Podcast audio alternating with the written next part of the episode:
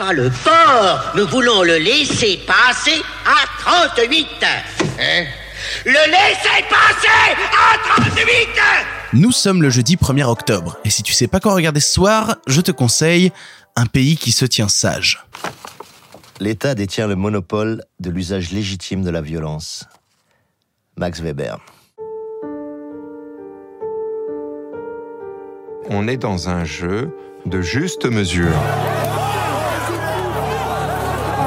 entre la violence et la légitimité de l'usage de cette violence. Où sont ces valeurs partagées aujourd'hui? Quand euh, cette économie n'obéit plus à des principes d'humanité élémentaires C'est jeudi, jeudi c'est le jour où on parle de cinéma français, de cinéma français vu différemment, et cette fois-ci, une fois n'est pas coutume, j'avais envie de te parler d'un long métrage qui est actuellement en salle. D'habitude j'essaye plutôt de, te conseiller des films qui, datent un petit peu, là j'avais envie de te dire, il y a un film au cinéma actuellement, faudrait peut-être que tu ailles le voir ce soir. Il s'agit d'un documentaire, et, je t'avoue que c'est rare que je conseille des documentaires euh, dans, dans ce podcast, mais il faudrait que je le fasse un peu plus souvent, un documentaire réalisé par David Dufresne et qui donc est sorti hier en salle. Si jamais il passe dans une salle autour de chez toi, il y a 90 salles, il faut absolument que tu ailles le voir car je pense que ce documentaire est un film important, majeur et sûrement une des meilleures choses que j'ai vues cette année. Un pays qui se tient sage, c'est un documentaire qui te parle en fait qui prend comme thématique euh, la violence d'État et surtout la légitimité de la violence d'État, notamment la violence qui a été exercée pendant les manifestations des Gilets jaunes. Tout le questionnement du film, c'est est-ce que la violence est légitime et à partir de quel moment est-elle légitime et pour répondre à cette question, ils vont diffuser énormément d'images qui se sont déroulées pendant ces manifestations d'actes gilets jaunes et elles seront commentées par des historiens, des sociologues, mais aussi des personnes mutilées pendant ces manifestations ou même des syndicats de police.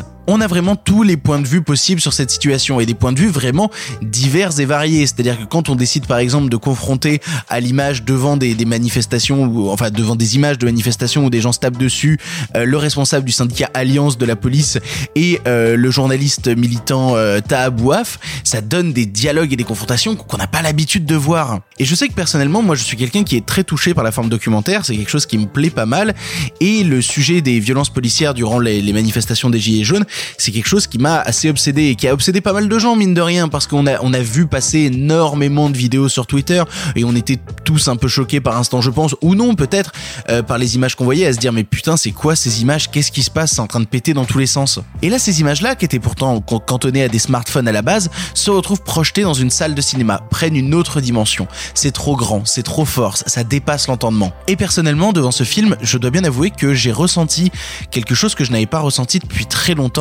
à savoir la terreur. Ça faisait très très très longtemps que je n'avais pas ressenti une certaine forme de terreur au cinéma, qui plus est là cette fois-ci devant une réalité. Les images que je vois sont réelles et elles sont d'autant plus terrifiantes parce qu'elles sont réelles. Il y a des images que tu auras sûrement déjà vues, des images que tu auras sûrement pas vues. Ce qui est intéressant, c'est qu'elles sont mises en perspective de réflexion de fond par les gens qui sont tout autour, comme je disais, à la fois des historiens, des sociologues, des auteurs, mais aussi par exemple des policiers qui viennent défendre leurs collègues et dire oui, mais ce qui se passe là, blablabla, c'est par rapport à ça, ça, ça, ça. Et du coup, ça donne des débats et des contradictoires qui sont absolument passionnants. C'est pour moi un documentaire important et majeur parce que pour le coup, eh ben, euh, on est rentré dans une nouvelle ère en fait, une nouvelle ère notamment dans les manifestations qui sont le fait que maintenant tout le monde a un smartphone dans sa poche, quasi tout le monde, et grâce à ce smartphone, il peut continuellement filmer. Des images peuvent être produites en permanence. Là où avant, quand il y avait des manifestations, elles étaient surtout racontées et rares étaient les personnes qui pouvaient en ramener des images avec des vieux appareils photo ou des vieilles caméras.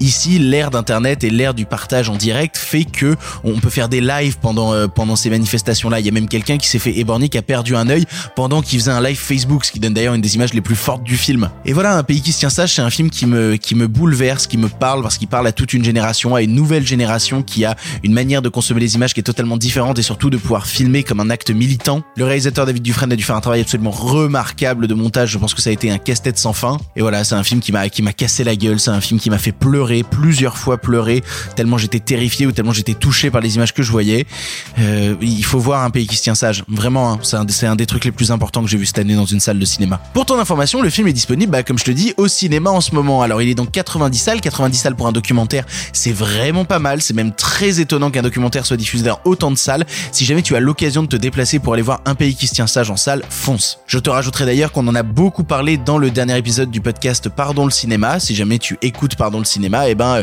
tu auras un beaucoup plus long débat que ce que je viens de faire ici sur un pays qui qui se tient sage. Si jamais t'as l'occasion d'écouter, n'hésite pas. Voilà, tu n'as maintenant plus d'excuses, tu sais quoi voir ou revoir ce soir, et si cela ne te suffit pas, rendez-vous demain pour un nouveau film. Qui a la légitimité statutaire de dire vous, vous êtes violent? Mais mon Dieu, il y a des jeunes enfants, mais sérieusement? Rien n'est caché. Ce qui se passe est maintenant révélé à la face du monde par des vidéos qui sont amplifiées. Est-ce que c'est normal ça? Ce qu'on peut appeler une police républicaine, c'est justement une police qui est au service du peuple et non pas au service de l'État.